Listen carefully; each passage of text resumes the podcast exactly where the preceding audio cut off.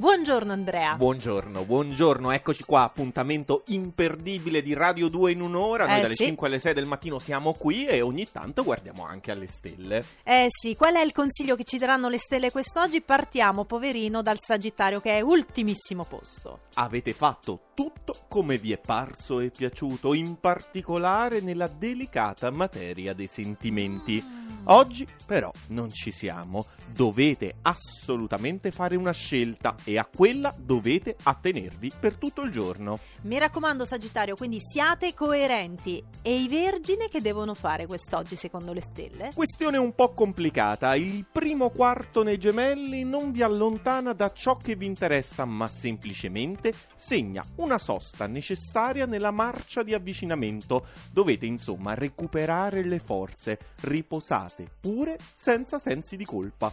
Ah, un po' di relax, anche se io tanto rilassata non lo sono, perché purtroppo ci sono i pesci. E invece dovresti essere proprio rilassata, relax e tranquillità anche per te che sei dei pesci in questi giorni dove vi siete spesi senza risparmio. Insomma, non dovete accollarvi imprese ulteriori o soprattutto altrui, anche perché, parliamoci chiaro, oggi non siete in grado. Lasciate perdere. Eh.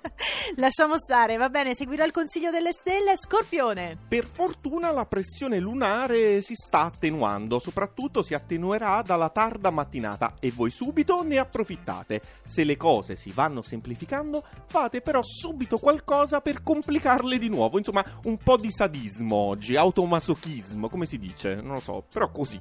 E vabbè, amici dello Scorpione, però semplificatevi la vita che è molto più bello. Cancro. La prossima settimana avrete appoggi planetari strepitosi Oh per oh. i vostri progetti più audaci.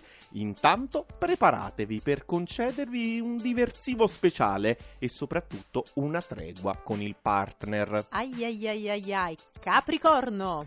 Voi che in genere siete severi e molto esigenti con chi avete accanto, vi trovate adesso a subire critiche e appunti, molto spesso peraltro anche fondati, hanno anche ragione a dirvi quelle cose.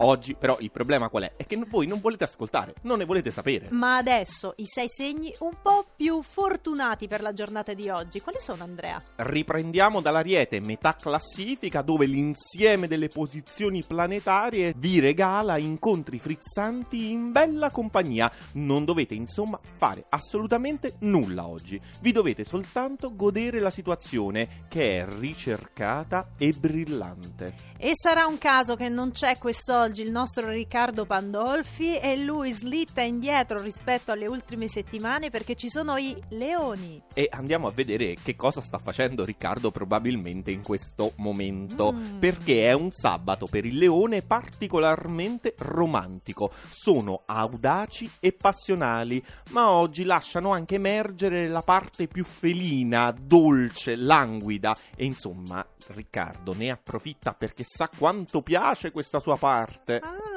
come sono curiosa di sapere cosa combinerà oggi il nostro Riccardo. Dopo lo chiamiamo, dopo, Dopo lo chiamiamo. Che sì, lo facendo, svegliamo, eh? così Esatto. sentiamo cosa combina.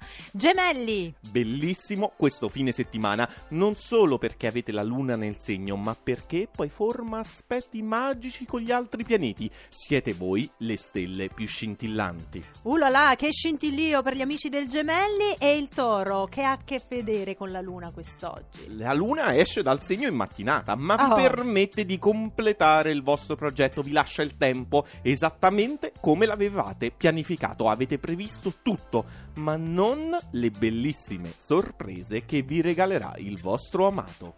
E allora medaglia d'argento per la bilancia. Dopo giorni sicuramente non facili, rimanete stupiti di fronte all'atmosfera di questo fine settimana, che è leggero, rilassante, in cui di colpo tutti sembrano di nuovo in balia del vostro fascino. And the winner is, e questa volta però lo diciamo corretto, non come alla consegna degli Oscar, Aquario. Gongolo, gongolo, perché l'acquario in prima posizione è casualmente Sì, ma qua l'astrolettore. Qua bisogna parlare con la nostra Maria Vittoria Scartozzi perché secondo me tu ci metti sempre una buona parola per gli Aquario. Finalmente per l'acquario finisce questa sensazione di ipersensibilità che ci ha accompagnato durante tutta la settimana. Dentro di noi irrazionalità imperante dall'esterno fa un passo indietro. La luna giocosa in gemelli invece torna a divertirci e lo fa veramente in maniera audace.